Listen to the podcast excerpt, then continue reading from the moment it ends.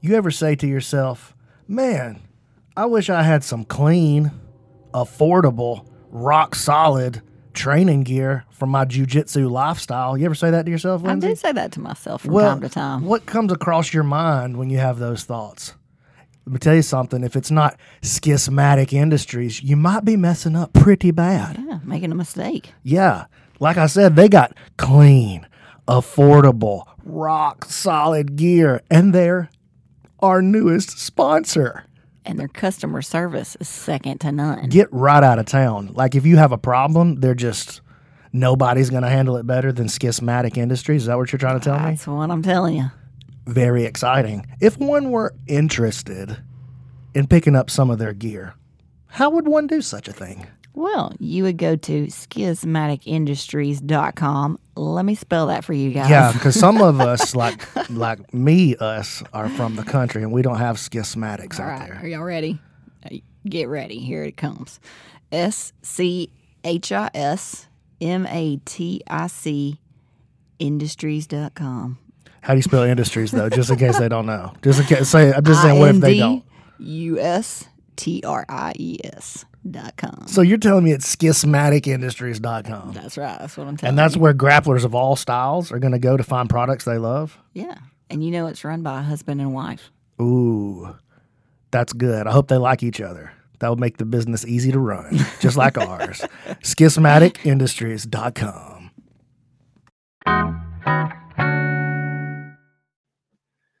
Danny said he thought somebody was vacuuming earlier. the computer. Oh, that dude, Oh, that yeah. computer does have the loudest fan, Fan. which is insane. I have no idea why it, why it does that. We bought this banging computer and I bought see I got all this gear initially because Keller wanted to do video game live streaming.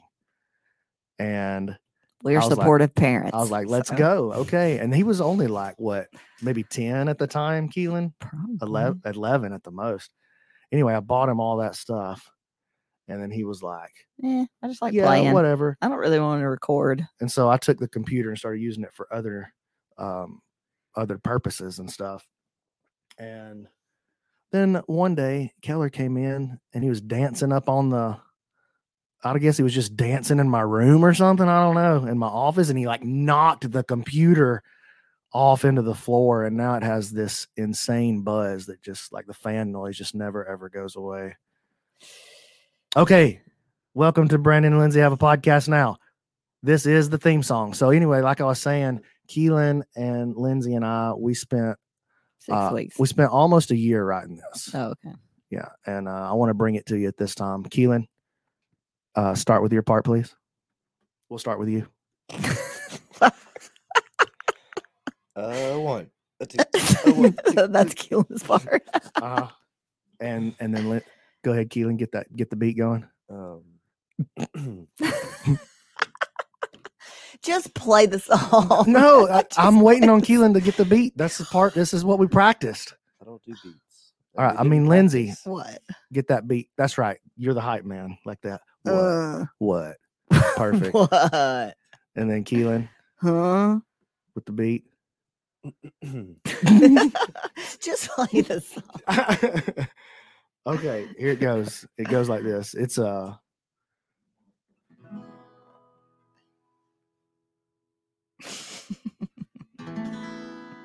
You got nothing. what you, You got hold nothing. on, dude. That's a that's a terrible. What do you mean? I got something right here. This is what we worked on. I was just waiting on y'all. All right, here it goes. Brandon and Lindsay have a podcast now. Where you at? Where'd you go? Go. I was just getting you started.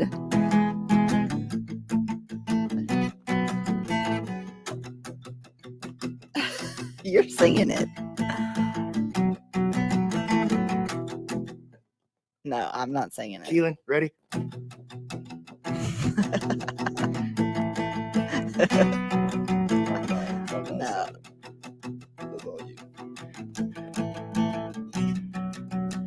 Podcast, baby. We make a podcast. Keelan on the podcast. Lindsay's on the podcast. Brandon's on the podcast. Hey, we got a podcast.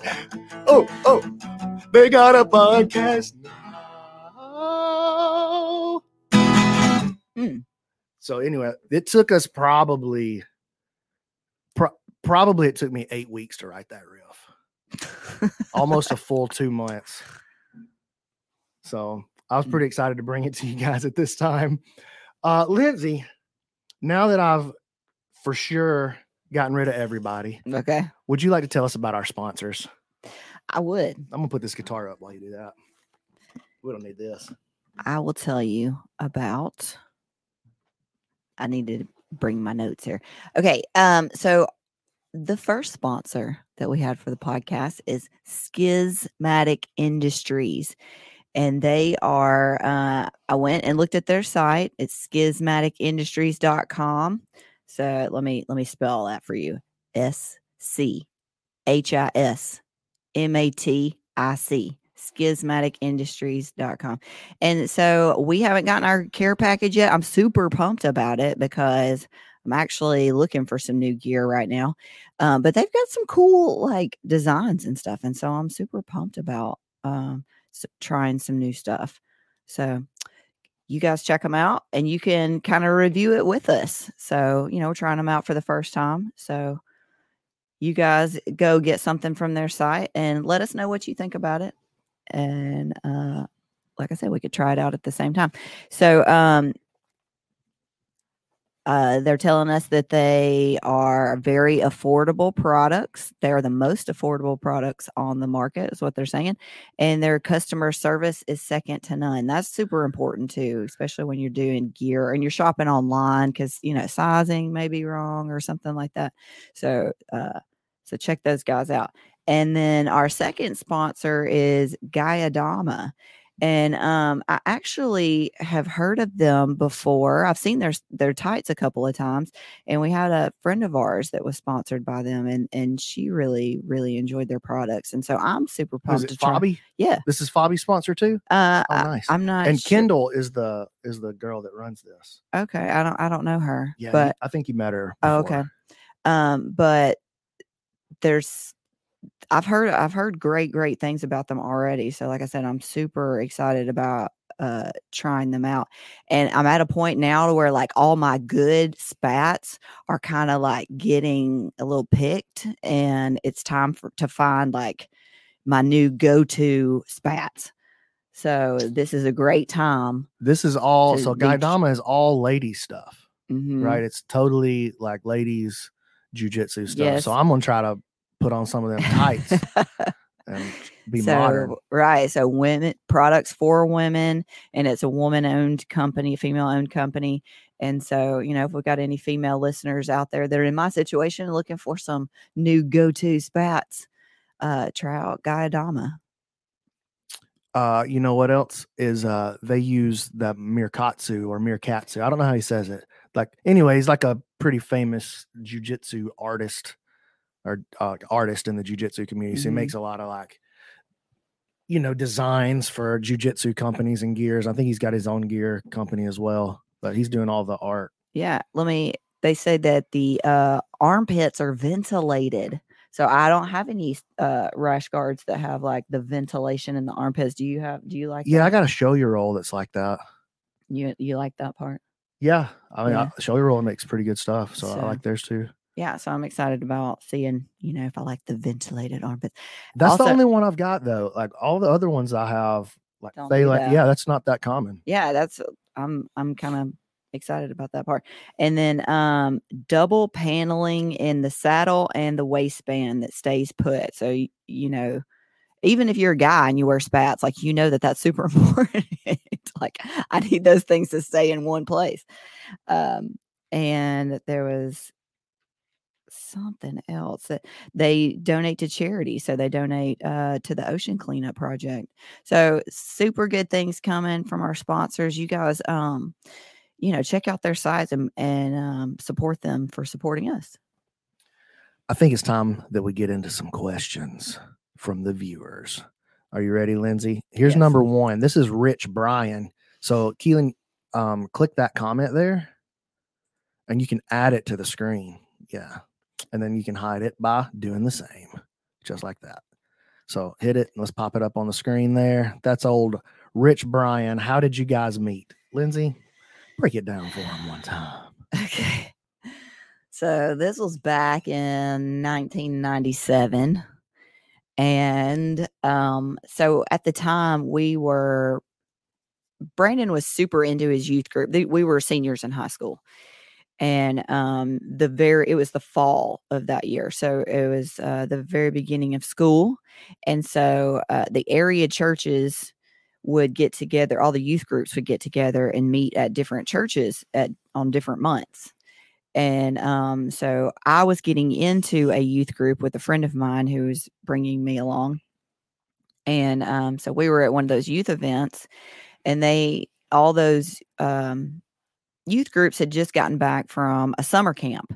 So there was a summer camp that they went to every year. And so all the, the youth groups from different congregations would all meet for a week and hang out and and all these cool things and they would be super close so it was a really tight community when you would go to these youth events. Like everybody were, they were all friends. And so, um, like I said, my friend had brought me along. And um, so we were down in the front of the auditorium just talking and stuff. And then I see um, this guy, these two guys actually, like come around the corner. And in my mind it has become like uh almost like a night at the Roxbury, like a duo coming down coming down the aisle. And Brandon has this like walk. I mean, if you've ever seen him walk, it's like he always walks on his toes. So it's just like this bounce. Like I own the room. Here I come, you know, give me a stage. And so uh you know, I, I'm always drawn to like the people that command the state. Like, uh, you know, I, so my, my attention went straight to him because he just, he owned the room. And so, uh, Y'all hear that? Even when I was just a little kid, I was in charge. Y'all heard that? Y'all heard her. and uh, so we would we would go eat and then we would come back and he made sure and said to me make sure that when we come back in that that you sit next to me when we sing I re- See, what's funny is I don't remember anything. Like I, all my memories are broken, and so I love hearing her Yeah. talk about it. yeah so he's like yeah because he wanted me to hear him sing because he's a good singer and so Because I'm a great and i'm a terrible singer though so i was like oh i don't know if i want to sit next to you you're gonna hear how terrible i am um but yeah so I, we were sitting i think we were sitting i can't I, get- i'm getting it mixed up between um the hartzell one like when we anyway uh This, so this was called church macking. This is how you used to mac at church. yeah You can't you can't mac like that in the real world. Like, hey girl, come over here and sit here and listen So, to me sing. Yeah, so I sat next to him, and you know, of course, he sang beautifully. And so, like after it's all already over, and and I don't talk. Like at this point of my life, it's I'm not shy, but I only say things when it's necessary or like when I need to input my opinion in, into something. So I am only with my close friends am I animated and that kind of thing. So You live between this, is- this is something that you said one time that made me laugh about yourself is you live between a three and a seven at all times. And I Mhm. only live between seven and twelve on a scale of ten. that's true. Yeah. So, uh, but you know, he thought I was cute, and so at the end of the night, when, like right before we're about to leave, and he he said, um, he, said, "Give me your number, and maybe I'll call you." Oh dude, church macking. Straight church macking. Or uh, or did you say if you're lucky? I can't remember. Oh, I- I hope I you said if you're lucky If you're lucky, That's I'll I call hope. you. Because I think that right after that, I was like, "Well, if you're lucky, then I'll answer the phone." So no, no, she didn't say that. I did say that. nah, that's she wasn't cool enough to say that. and he gave me this little church card with his phone number on it. Mhm. And so I think What do you mean? a- Oh, oh, it's like, like an attendance Like I pulled one of the little cards from the thing. Yeah. and he gave it to me, and I think I still have it actually, like in one of uh, my like little scrapbooks or something. Man, straight church. My Vaughn Holmes said that's nothing like church macking. Y'all heard y'all heard what I did. That's called church macking. Yeah. Anyway, But anyway, you like to tell people like I think you like to paint the picture that we had we we've been going from that point on. Like well, we there were no you know no, it's just easier. Like people go, "How long have y'all known each other? How long have you been together?" It's easier for me just to go, "Well, we met and we've been dating since high school," than to go, yeah. "Well, you know what? Actually, person who probably was just asking me that to be polite. Yeah. Uh, let me give you the whole story." And so I just give them that version. Right. Well, yeah. But uh, yeah, we we dated for a while and then we broke up, and then we dated for a while and broke up, and then. but I never really had another girl. Uh, yeah, she's pretty much been my only like girlfriend, girlfriend since I was a kid. I don't know. I got it right the pretty much the first try, so was And- just no reason to ever try for an upgrade. How are you going to upgrade? And on I the can't upgrade from where 18th of at. this month, we will have been married for 20 years. That's right. And I newsflash, I just bought Let me tell. Let me tell him. Okay. Because then I can brag on you. Okay, word. Okay. So I like that. so he comes in to the uh, well he calls me and he's like i need your frequent flyer or your delta number passenger number whatever it is. And i'm like okay. And i send it to him and then he comes home that night and he goes all right i need you to get on your delta app. And look what i did. And i was like okay.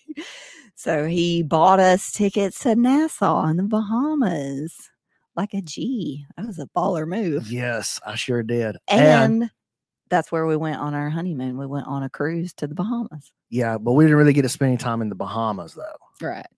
So we just kind of hung out on the cruise ship and got off at the island Yeah. and then, you know, had an excursion out there. I don't think they're doing very many cruises right now, though. Right. I No, wouldn't think. So. you know what, man? Everybody always cracks on cruises. I I- enjoy a cruise. I think cruises are fun, dude. Maybe I'm because Well- maybe it's because I'm old. I've always been old a little bit. Yeah. Yeah. Well, but we like food. Like when we go places, yeah. we're like, can we chill? Can we see cool things? And can can, we we, eat? eat? And that's you know you can do all that on a cruise. I'm about to wear my new schismatic industries rash guard out into the surf and the oh yeah. on in the what are, oh yeah the Bahamas. I was like, what's the name of that place? The and Bahamas. they've got so Atlantis is the the hotel that um is going to be right next to ours, and they have a water park. That's going to be cool. We'll just be out on the lazy river, guys, all day. no big. But I scheduled it so our anniversary is on the 18th, and then my birthday is on the 23rd, and the PGF finale is on the 21st. So we're leaving the morning after the PGF finale. I'm out of there, dog. Gone. So need they a did a tenth planet cruise. Um, Matthew Leonard was asking about a tenth planet cruise. They did a tenth planet cruise. It's been several years ago. Oh yeah, that's um that's how everybody met Barncat for Yeah. the first time. Was on the 10th Planet cruise. Mike Why DeWitt. did I don't imagine, but I mean, he went to Cancun and went to the beach with us. But yeah, like I don't imagine that a cruise would be Barncat's like happy place. Hey man, I don't know if anywhere is Barncat's happy place. That's true. Barncat's my boy and everything, but he he just wants to uh I don't know. He just wants to do jujitsu and like run Facebook ads, dude. He's the man at like running. He's got a great. He's actually working on this giant software business, and he's so like, he's so smart and so good. At, Mhm. uh, he's an incredible entrepreneur. So I just want to. I, I need to just shout out Barncat Yeah. right there. Barncat don't get enough love, but I've learned a ton of awesome stuff Yeah, he's helped you a about bunch. business. Yeah, from Barncat. He's been a great friend and an awesome resource. He runs the 10th Planet in Beaumont, Texas, for those of you that aren't aware, out around Houston. Mm. But yeah, that's where he got his nickname. Barncat was on that cruise. Rich says I sound like Peggy from King of the Hill. I've only watched that show like a couple of times. I've actually never even seen it, dude. I know that sounds crazy. Uh, let's answer this one from Kai here. He says, uh, PGF soon. How are y'all feeling with the finals and the new season qualifying? Well, for me, I am I'm very anxious about getting to the final, to the finale, to the tournament. Um, like I'm ready for it right now. I think next year or next season, I'll probably try to do them a little closer together Okay. because Well, I feel like It was a learning technique with the new format that you had, and you just didn't know, like, you know. Well, and Keelan, you can probably speak to this too. Like it's been hard. It's for him, it's been even like way, way harder because most of his work has been done after all the filming. So everybody else was kind of all the Done. players were done with it.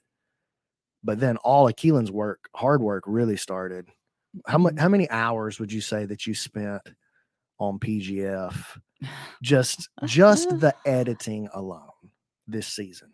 Not season one, just this season. Easily eight hours an episode, and there was what eight episodes. Yeah. and that's like just being generous. I mean, eight to ten hours an episode for sure. Wow. insane. And you have to like come back to it. It's not like you can just sit down and oh, I'm gonna knock out this eight to ten hours right here. Like something if you want to do it well, you have to come back to it. Yeah, and he's depending on other people for graphics, and then we have to do commentary, and then yeah, it's Yeah. it's a lot of stuff. I don't know. What do you think about the finale, coach? Are you feeling are you super gassed up about it? I am. I'm excited. I think that um it's gonna go well. We're just gonna be more prepared this time. We've tested out all the equipment last time, last season for the finale, and so we kind of know how it's gonna work. I went up there yesterday, gave them what they need for the finale, and just um, they got a new production guy, so I think it's gonna go better this year. Yeah, you think it's gonna be even better than last? Yup. I feel like the finale last year, the PGF finale for season one looked so good. And I feel like we Well, I we like had we blew everybody away. Yeah, and we had never experienced a show with lights, and you know, we were kind of starstruck with just their equipment and stuff. So I think, I think this year is going to be a lot better. Just you know, the perce- the percentage that the season went up in like production value and and that kind of thing. I think the finale will will follow suit. And um, yeah, like for me, there's just I just show up really. So I I'm really excited about the finale, but I mean there's no like prep work or anything for me to do. Um I am super excited about the qualifiers. I think that Ooh, that is going to be so awesome. I think that's going to build the PGF so fast. Yeah, it's gonna it's gonna bring it to new heights. In fact, it uh, it already the momentum of that is already pretty good. So the let's let's talk about the date. Can you get the dates on the qualifiers and put them on the screen? Fingers. Fingers. Where are they at? Like Facebook or something? um, go to um Smoothcomp and just search PGF from in here somehow. Like I go, oh yeah, you could just do that and go to my page. Yeah. Ooh, who's that girl on my picture? and then um go to uh shoot, I don't know what's the next thing. We need to find like where's the list of events? events. Like no, no, it's up. It's up for sure. Uh, Um, go to. Brandon again. Go to the top, Brandon, and hit um, my account. Yeah, organizer manager. There we go. Scroll down. There we go. That's the dates there. So there's PGF season three. So here's here's what we're doing. Oh, we've already got three registrations on the Kentucky, Kentucky, and uh, one on the Atlanta one. Okay, those are new. I haven't seen all those yet. So you can see it's already people are already starting to sign up for this thing. Here's what we're doing: it's, we're calling it the PGF qualifier. So for season three, we're doing 170 pounds. So or, or anything under 170 pounds, I should say. So if you weigh 145, you can come do this. It's a open rank. So white belt, blue belt, black belt, I don't care. Catch wrestling, judo, um, carnival Yeah. workers. Carnival. Yeah, I, I thought you were going to say carnivores for just a minute. carnivores as well. We, we allow anybody that's under 170 pounds, any experience level, you can enter those five qualifiers. Okay. And whoever wins the bracket, it's just one huge bracket. It's not going to be like a regular tournament. There's just one giant bracket. Whoever wins the bracket gets auto invite to PGF season three. And they can, I guess they can choose to decline it or whatever. But you, you get the auto invite to PGF season three. So we'll have five auto invites, and then I'll have 11 for a total of 16. I'll have 11 spots that'll be invitation, and I'll be choosing the participants only from the people who qualify who come and participate in the qualifier. So you don't have to win to be a part of the show, but if you win, you're guaranteed to be a part of the show. So the first qualifier is June 26th in Decatur, Alabama. We've already got 15 registrations. Uh, July 10th, we're going to be in Louisville, Kentucky, and that's going to be at Chewy School. For those of you that know uh, Chewy, Nick Albin, Chewjitsu on YouTube. Um, that's going to be at his school, which is called Derby City MMA. And uh, I got to get with him and like get all that figured out because it's coming up quick. And then um, August 14th, we'll be at 10th Planet in Atlanta, Georgia at Sean Applegate School. On September 11th, we'll be in Jacksonville, Florida, 10th Planet Jacksonville with Brian Brown and his squad. And then the final qualifier will be October the 9th in Austin, Texas. And, you know, I was talking to Buck about maybe putting a sixth qualifier somewhere. uh, South like Carolina. in uh in um Asheville, North Carolina. North Carolina. And like let because of him and his connection to the catch community, like really using his connection to try to push some catch people into his location and see if we can get a so a catch wrestler to sign up. I just think that that's an interesting. Not that I think catch wrestling is necessarily like the end all be all. Uh, I definitely don't. But I I want to I want that storyline. I want there to be a catch wrestler for for the catch wrestling community to pay attention to. Like I want there to be another judo guy. I want there to be a straight MMA guy. I want there to be a dude who only does gi. You know, like he Yeah. never trains no gi, and he's going to come in here and do a full. That'd be dope. I just wonder. So you know, our if you've watched the PGF, then you know our dynamic. It you you have white belts, you have ju- people who do judo, you have so there's all these varied um experience levels, and so I'm just wondering how the qualifiers are going to change that dynamic. And so, but I mean, you and Keelan will have control over, you know, Yeah, well, I'm not most picking, of 'em. I'm not looking to pick the 16 best people.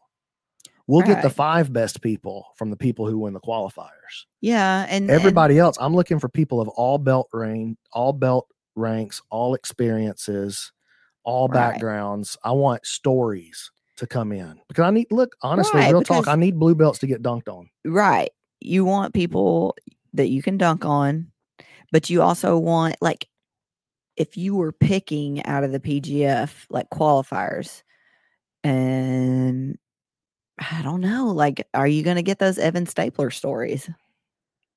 Yeah, it's just for sure, for sure. I don't know. With the qualifiers, I, I think, think we'll- I think we'll have it. Not that it's going to be bad, but I think it's just going to be different. I think we're gonna have even more stories like that come because of they had a good showing at the qualifiers. yeah. I mean, we just have such a yeah. It's they're gonna have stories coming in already. yeah. Um, I, you know what? I really hope. I really want Kai Johnson. Is it? Wait, no, no, not Kai Johnson. That's uh, Yeah, he's in that's the guy in the chat. What's the Yeah. guy from season one? Kiahi. Oh, Why was I trying to call him Kai? Kiahi. You want him to come back? Yeah, Kiahi Makekau. I want him to come and do the qualifier.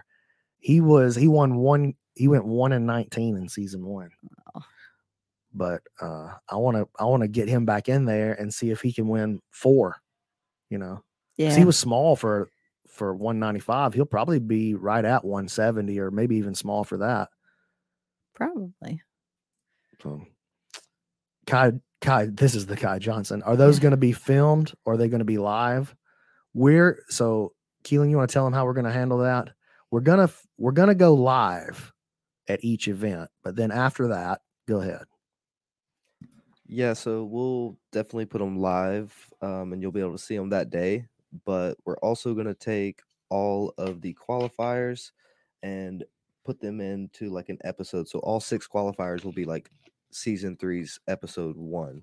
So if you don't catch them live, you will see like the highlights or at least see who won the qualifiers uh, leading into season three. That's cool. So wait, all the qualifiers are going to be one episode. Yes, Okay. they're all going to be their own live stream, Yeah. but Yeah. then there'll be an uh, like a condensed episode one of season three. Okay. Just like highlights. Yeah. Okay. Cool. All right, so I'm going to get down to some questions here from the Instagram, from the Instagram live. Um, this is Is there a minimum level of training before a beginner considers competing? So, what's the least least amount of training?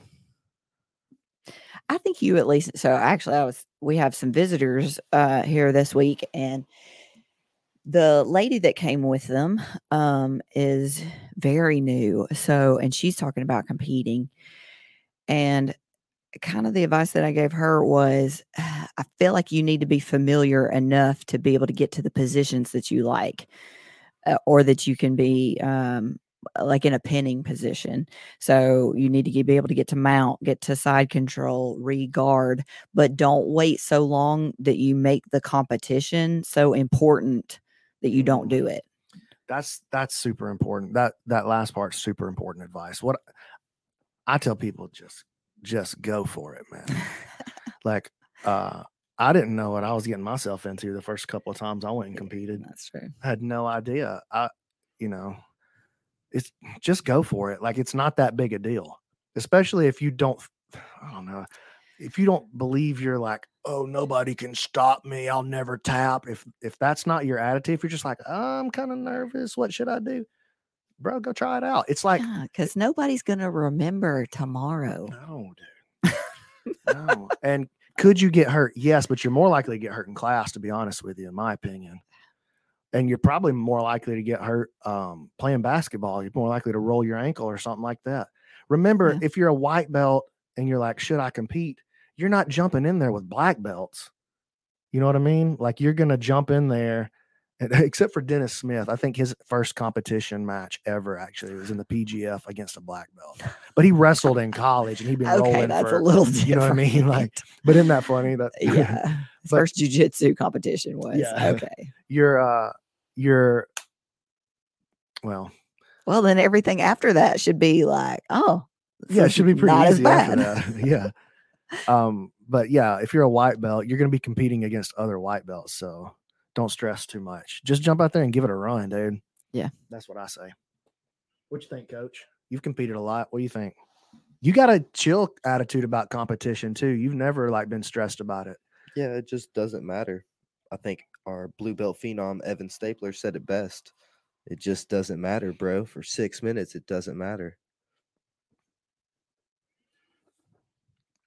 uh do you this is from this is another question is it normal to feel like you aren't improving in bjj by the way i love the podcast what do you I feel like that all the time. you feel like you're not improving all well, the time like it's just hard. Like when you're in a room like ours, I think that it's hard because everybody's improving all at once. Mm. And so it's hard to measure your progress when you've got so many animals on the mat that are like super obsessed with their progress.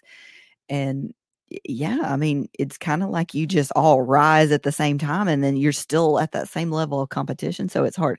Like, even though your game is progressing against someone who's at a different gym or like against yourself, you know, it's hard to feel that way though. I think here. i think in the beginning it's hard to learn like it's it's hard to learn because you don't know how to learn it yet so like Mm. me now if you um you give me some new jujitsu skill like a new martial skill that i have to learn i can acquire it quickly because i already have all of the fundamentals are laid properly for me to acquire i have all the the skill acquisition fundamentals laid down tight and so when i see something new i can just go oh that yeah that's just like this other thing it's a boom," and i got it Right. but So you know how you learn. yes i know how to learn jujitsu now Well, you actually you know how to learn whatever it is that you need to know. Yeah, Like, but I'm just I- I speaking need- specific. Yes, yeah. that's true. I do think that's true, and I think that's a really important life skill.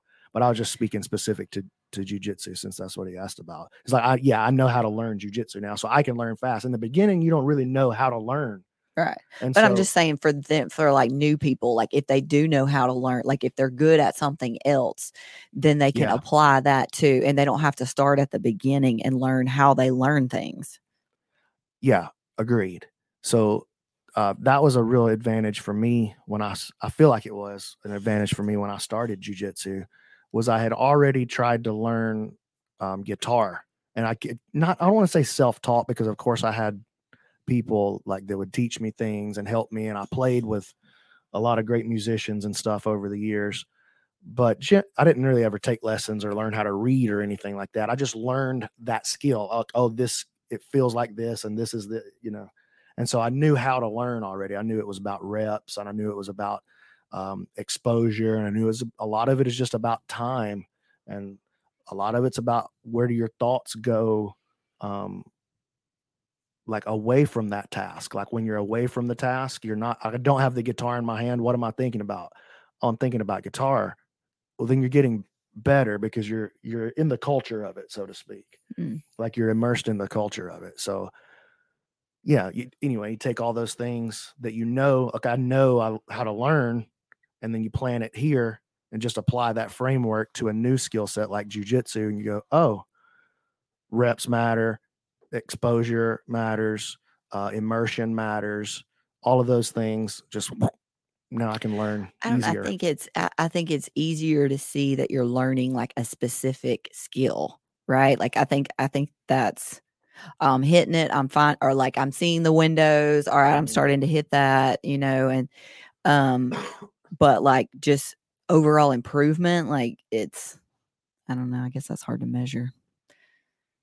it's hard to measure like you said when you're measuring against your peers in class but you can measure improvement against new people that's easy uh, mike reyes says we need to bring the po- the qualifier to phoenix dude we'll we'll take it all over the country but we got to make sure it works first i got to make sure the idea is Right. good haven't actually done one just feels like a good idea right now Right. Well, I'm actually proud of you guys for like, okay, let's take on the attitude of let's just try this, see how it goes. And and I think you're trying to do that with the qualifiers too. Like, let's kind of stay local, you know, local, um, you know, within driving distance and and then we can see how that goes and then maybe what we would need for each location and that kind of thing. So right now I think it's just kind of like you stretching out and see like we're experimenting right now with these locations. yeah it's um it's going to be interesting like my idea for the pgf is so much larger than what i'm capable of executing you know Yeah.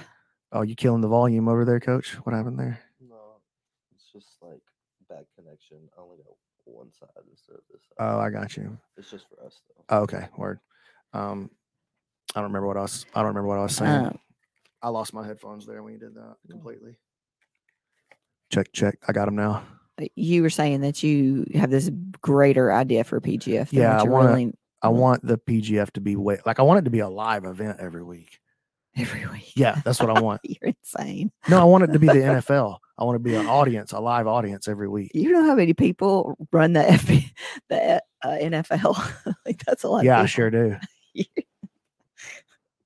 This is our dynamic. This is how we work. Um, Brandon's up here and these great ideas, and then I go, "What?" listen i'm just telling you how it's going to be eventually okay.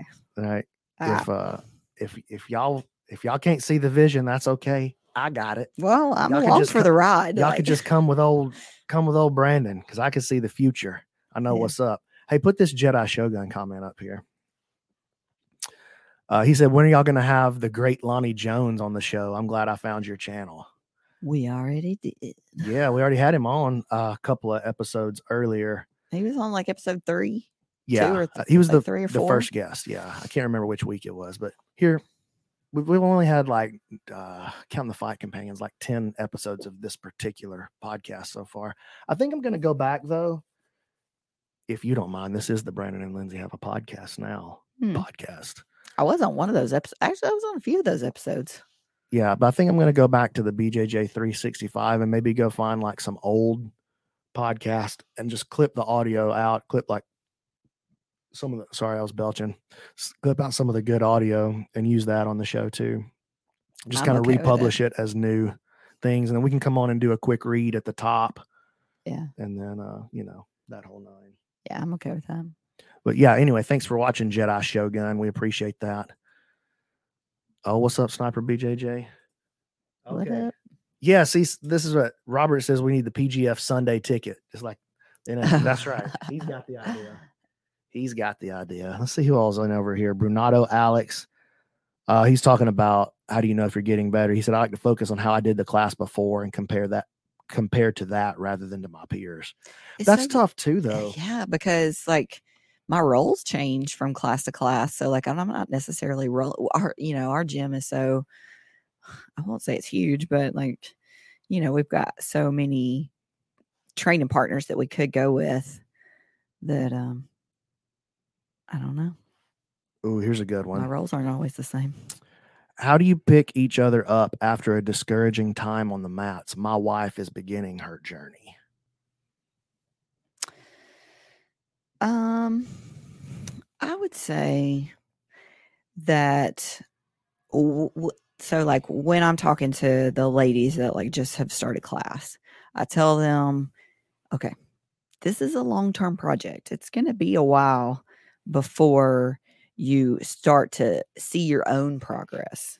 Okay. So, uh, I actually had one of the ladies in my office the other day, and she said, I was rolling with this purple belt and she he was so much bigger than me and she's like i just had this realization of when we got done rolling that she was like if i would have met him in an alley or whatever you know he would have demolished me and killed me or whatever and now it's like i used to have those same feelings like there was a guy that we used to train with and every time i would roll with him i would go into the locker room cry and then look myself in the mirror and go and then go back out there, you know. And um, I was like, it's it's gonna be a long time before you're good, and that's not encouraging, but like, don't put so much pressure on yourself. Like, you're gonna be in this for a long time. Like, go and and get small goals. Like today, I'm not gonna get choked today, and so go in there and you know do your best defense and you're going to be working on defense for a while. So set very small goals. And um, it took a lot longer for them to submit me today. Yeah. You know, I mean, just find tiny victories.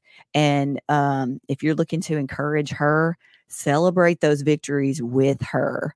Those tiny, even if they're tiny victories, like, I'm so proud of you. Your defense is getting so strong. And acknowledge, you know, like, however she, um, accepts love you know we've talked about like the the love languages and and communication and that kind of thing so make sure that she's actually getting that encouragement in the way that she understands it like you may have to like i don't know make her a card. Brandon made me like he used to make me these huge cards out of poster board and he would just fold the poster in half. And uh, you know it was just so much fun and it would look like you know he got markers and was scribbling and stuff but it was just so cute.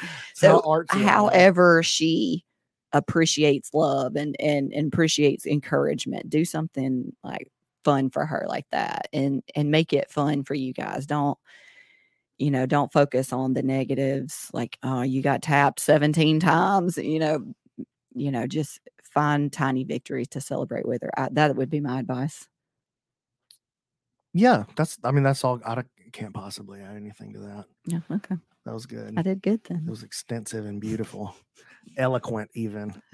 Um, this this is kind of related. Aubrey always awake on Instagram. Are you not improving if you're winning most matches at your gym, but lose more in competition? So they're winning most of the time in the gym, but they're losing in competition. So here's a couple of potential scenarios. I don't know your exact situations. I don't know your gym or whatever, but what I would say is either you need to think about okay maybe my people in the gym aren't that good maybe i'm winning a lot in the gym i'm trying to be nice but because that was my initial thought too. maybe the people that I'm rolling with in the gym aren't that good. Um, you know, and that's okay. Like maybe it's just not a high level competition it could style be new gym. gym. It could be yeah. I mean, But another thing to think about is that I think most everybody has that experience a little bit if they're good. Because if you're good, you're going to be like, yo, I'm smacking everybody around in the gym. Okay, good.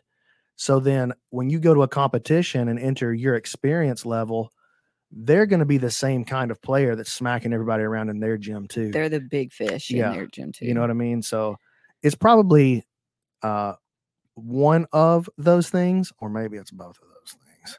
Maybe you're in a spot where everybody's not as good as they think they are. But that doesn't mean that you can't progress, like, and get even better in a small gym, though. I, That's exactly right. But you can't gauge your success on whether or not you're beating those people. And not but they like can be roll. they can be perfect, even better training partners than the hard rounds.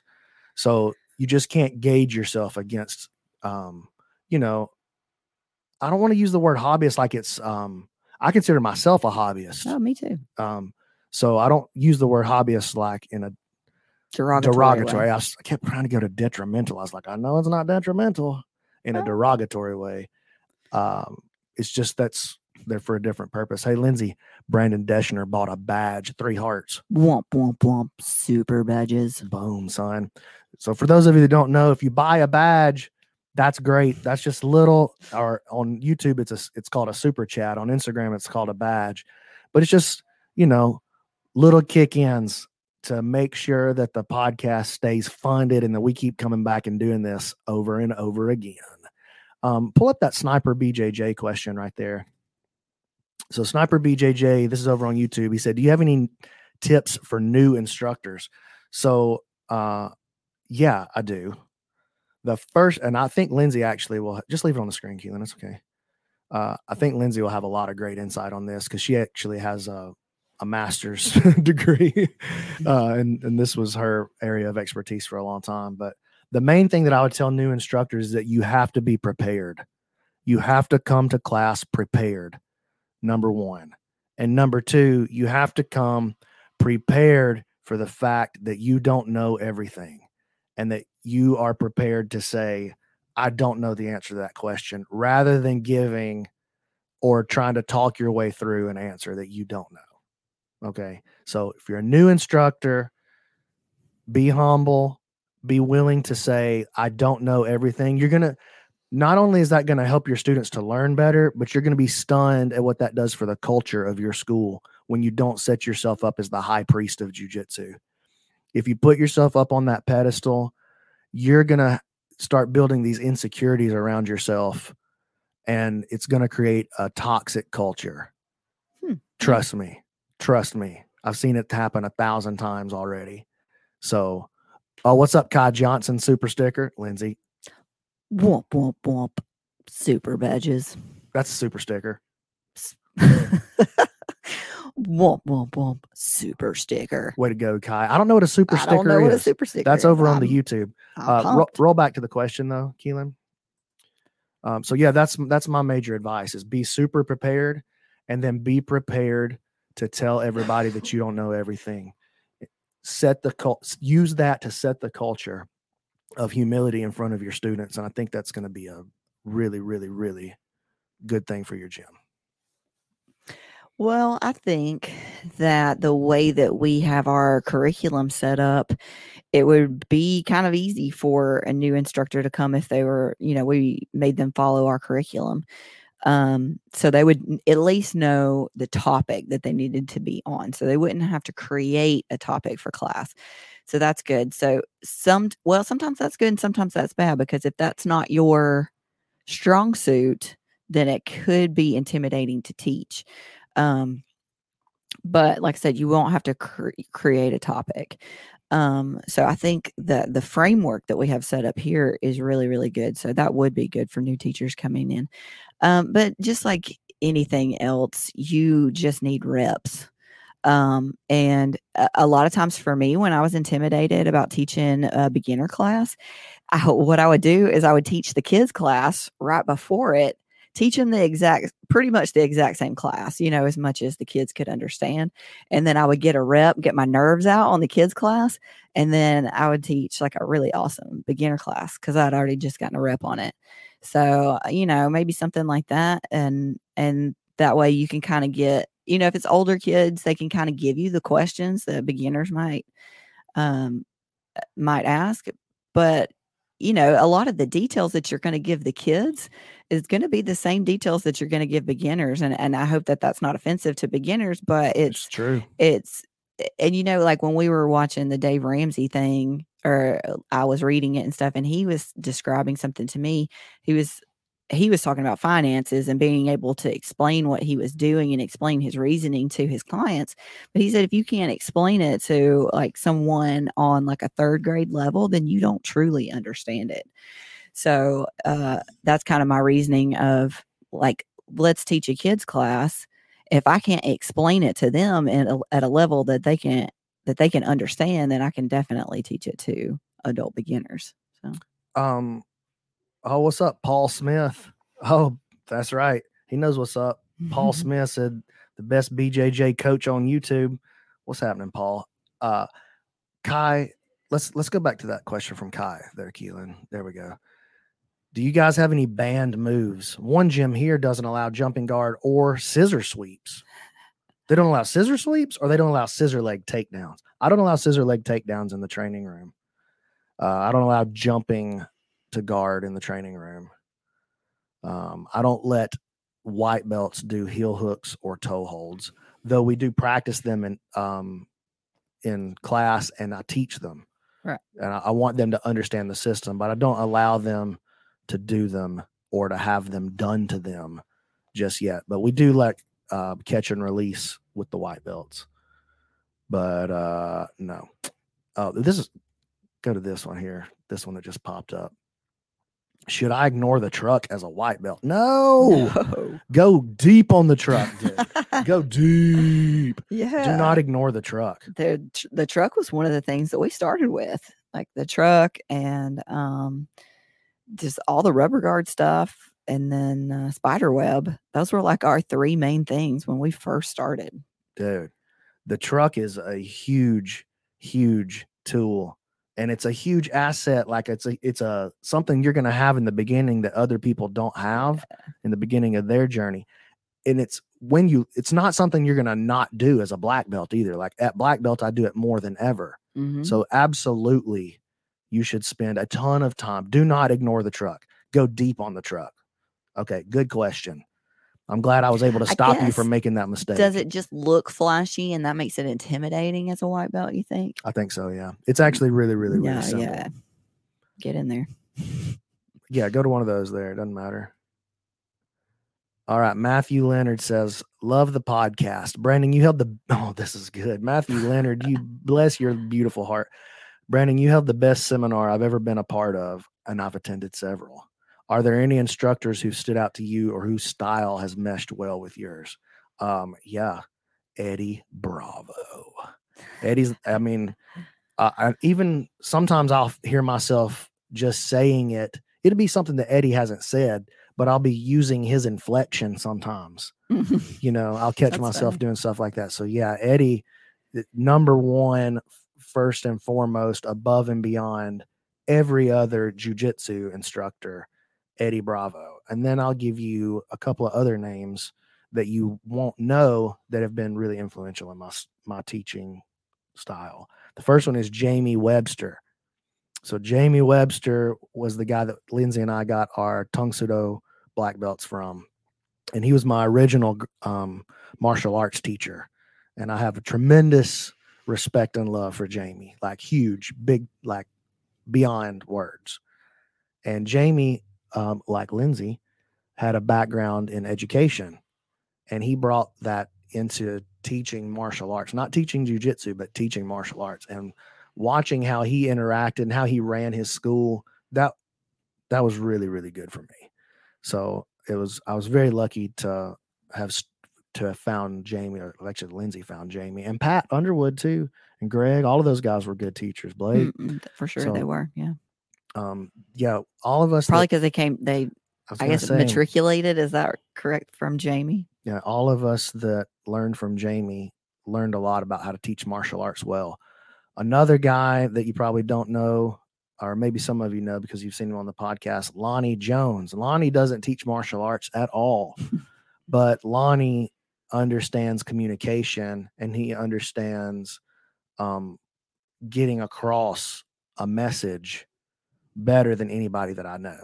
And so, having heard him speak a trillion times and purposely sitting down to try to learn from him as much as I can, he's been great. And then another jujitsu guy, the other jujitsu guy that I would say who has had the huge impact on my teaching styles, Ryan Hall. Even though I've actually never trained with Ryan Hall, I've been on the mat with him in the same location one time when I was a white belt.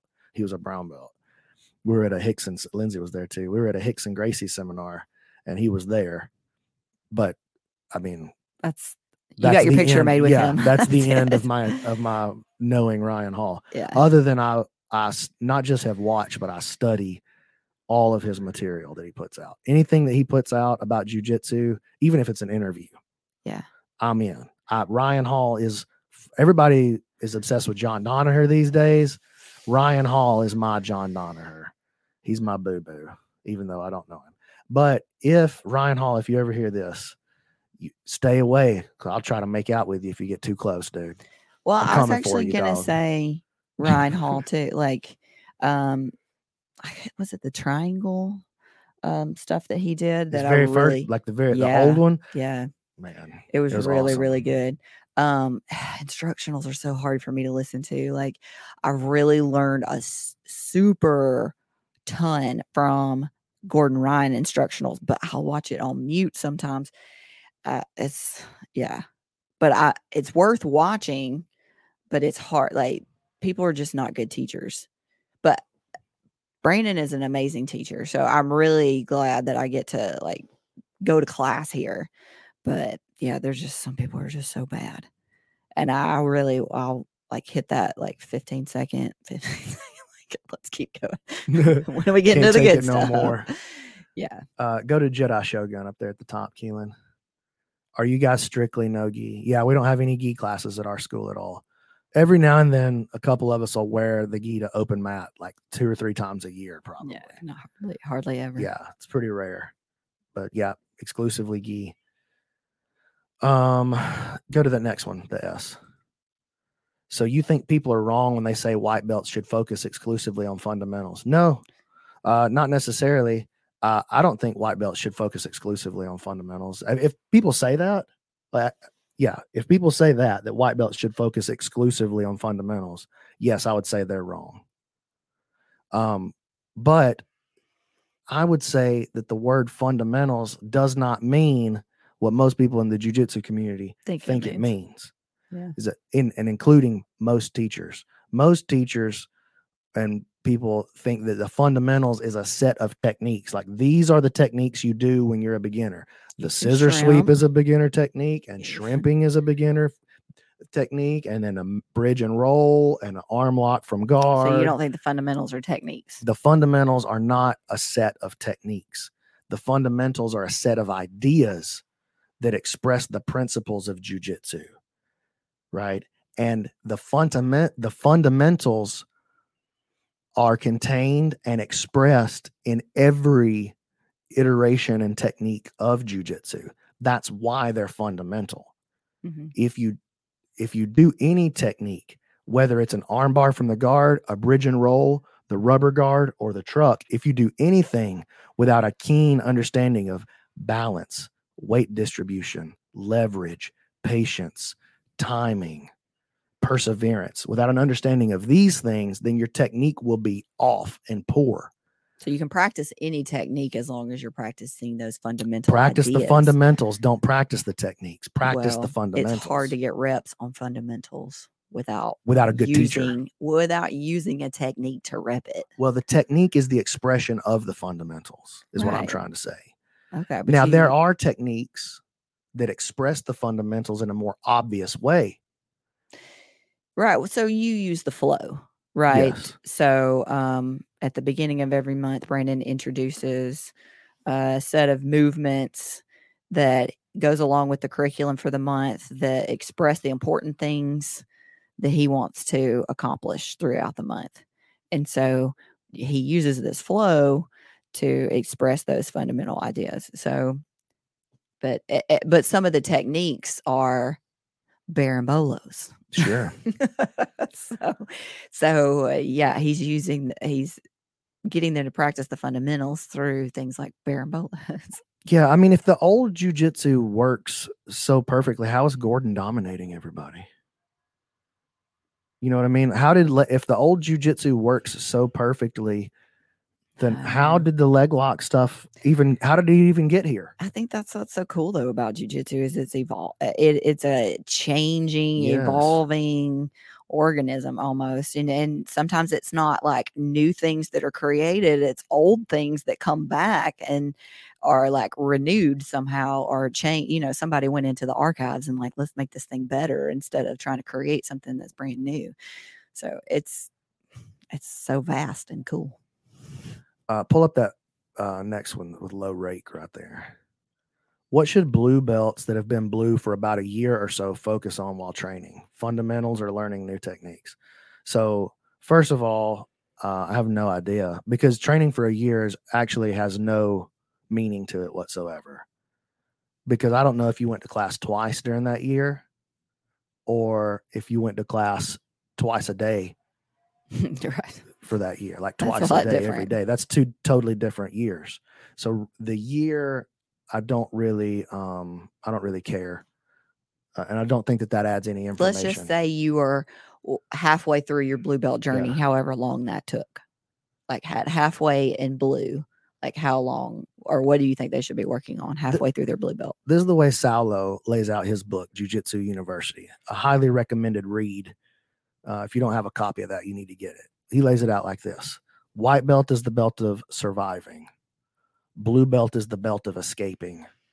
Purple belt, you start to develop your guard because you can't play guard if you can't survive, and you can't escape if you can't survive Right. but you can't play guard if you can't escape. Right. So purple belt's the belt of the guard. Once you know how to play the guard, then oh, you lost the video there. Once you learn how to play the guard, then brown belt is the belt of um breaking the guard, passing the guard. Sorry, I got distracted by the camera switch. I was like, what are the words that I'm trying to say? Uh, so white belt survival, blue belt escape, Escape.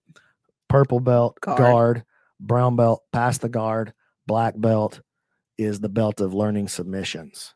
That's when you get to kill So, somebody. Yeah, and what you'll find is that that belt, the the black belt, people just give you submissions. Like you don't really have to go for them that much. You just focus on your fundamentals and you just end up there. and people they just end like it just turns out that they're submitted now you know so what was the original question Um, halfway through the blue belt, like what you should be working Oh, on, yeah. new techniques or think? fundamentals. Um, I think that by halfway through your blue belt, you probably have some technique that you favor. And so, what I would say is like dive a little bit deeper into that technique and get like so practice either like more entries into that technique, uh, escapes from that technique, like shoring up little details, like maybe on your submission or something like that. Um, what if that fails? Like, what's the next path? So, I would study your whatever you favor, whatever you're already interested in and getting good at. Like, I would, I would get even better at that. Just because that's that's blue belt, you're kind of like, we don't know about you. I guess if you're halfway through and you're still attending class, like that's good. But study something that's going to keep you interested. That's what I think. And you're still improving. um let me hear let me see that uh jedi shogun there yeah i've been gone for over a year but now i'm back and we've finally gone back to more no gi and leg entanglements i feel like a white belt again and feel like giving back my purple belt i feel that um the last limb bender I think there was a question. I don't Oh, matter we don't have oh, to get them okay. all Well, Okay. So we're good here. what are the fundamentals of 10th planet jiu-jitsu? So it depends on who you ask. Um, for me i think the fundamentals of 10th planet jiu-jitsu are exactly the same as the fundamentals of anything else uh, any other style of jiu-jitsu. Like it's balance weight distribution if i got to sum it down to three it's balance weight distribution leverage.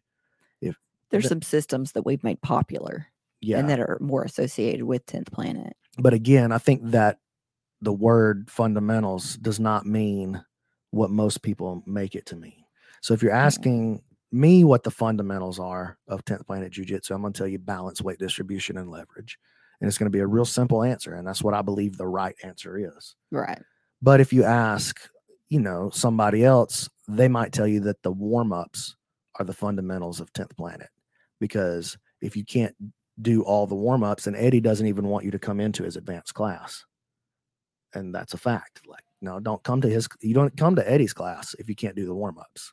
He's going to make fun of you and he's going to tell you to get off the mat while everybody else works for real. Uh, and then somebody else might say that the fundamentals of 10th planet are rubber guard truck lockdown and spider web those four systems from the original books. Yeah maybe so. But i think the fundamentals of 10th planet jiu-jitsu are the same fundamentals that jean-jacques taught to eddie. Yeah. Which are balance weight distribution leverage patience timing you know et cetera et cetera. All the things that make you great at any martial art uh, make you great at 10th planet jiu-jitsu as well. Now how do you execute upon those? That's the question and that's where the styles begin to differ is philosophically. Whereas 10th planet is built um, because it's built without a gi then it's built with clinch as the primary operating mode like i'm clenched to you and now i've got to learn to work the rest of my body around. Like i'll clench on the upper body how do i make my lower body free so i can work around you and take advantage? Mm, and yeah. then uh you know most jujitsu is about just receiving the flow and going to the next spot or taking the grips and moving them into the spot you know? But eddie really based his style around the clinch um let's see let's go to jedi shogun right here will you be doing any seminars in the north Car- i guess that's north carolina what is rtp area Raleigh. I don't know. I don't know. Love listening to y'all while I'm at work. Uh, I just did a seminar in North Carolina last weekend, actually In in Asheville. Asheville. So I'll probably be back up there, you know, within a year, maybe six months or so. yeah, pull that one. There you go, Lindsay. Am I a flat earther? I I don't know. oh Jesus, no. I don't know what the earth looks like. Oh my God! I threw her a softball, Why and she came in. And am I going to get hated on? Yes, dude. Okay. What? What? But see that, here's Keelan? here's the I threw point. up the softball, and you see what she did with that. I was like, "Oh, Lindsay will be able to handle this one. Now, this is just a little flat Earth." Because all you people that are going to throw hate at my at, in my direction, I don't care. like I don't know what the earth looks like, but I don't care. uh, no, we're not. We're not. Is tenth planet good from BJJ? I ask that a lot since it's a lot of. I don't think I understand that question. All right, Lindsay, it is eleven twenty six. I gotta go which gym. means that you got to get out of here. So, uh, Keelan, let's me and you hang around for a little bit, and I want to do a couple of. I want to do a read for Gaidama, and I want to do a read like a recorded read for Gaidama and for Schismatic Industries. Lindsay, we got a super badge over here from Mike Reyes, 1982 on the Instagram. womp womp womp super badges. That's my dog. And I appreciate y'all. We're going to do this again on Thursday. If you're not subscribed to the podcast on on Apple Podcast or Spotify or something like that, please subscribe. That helps us out tremendously.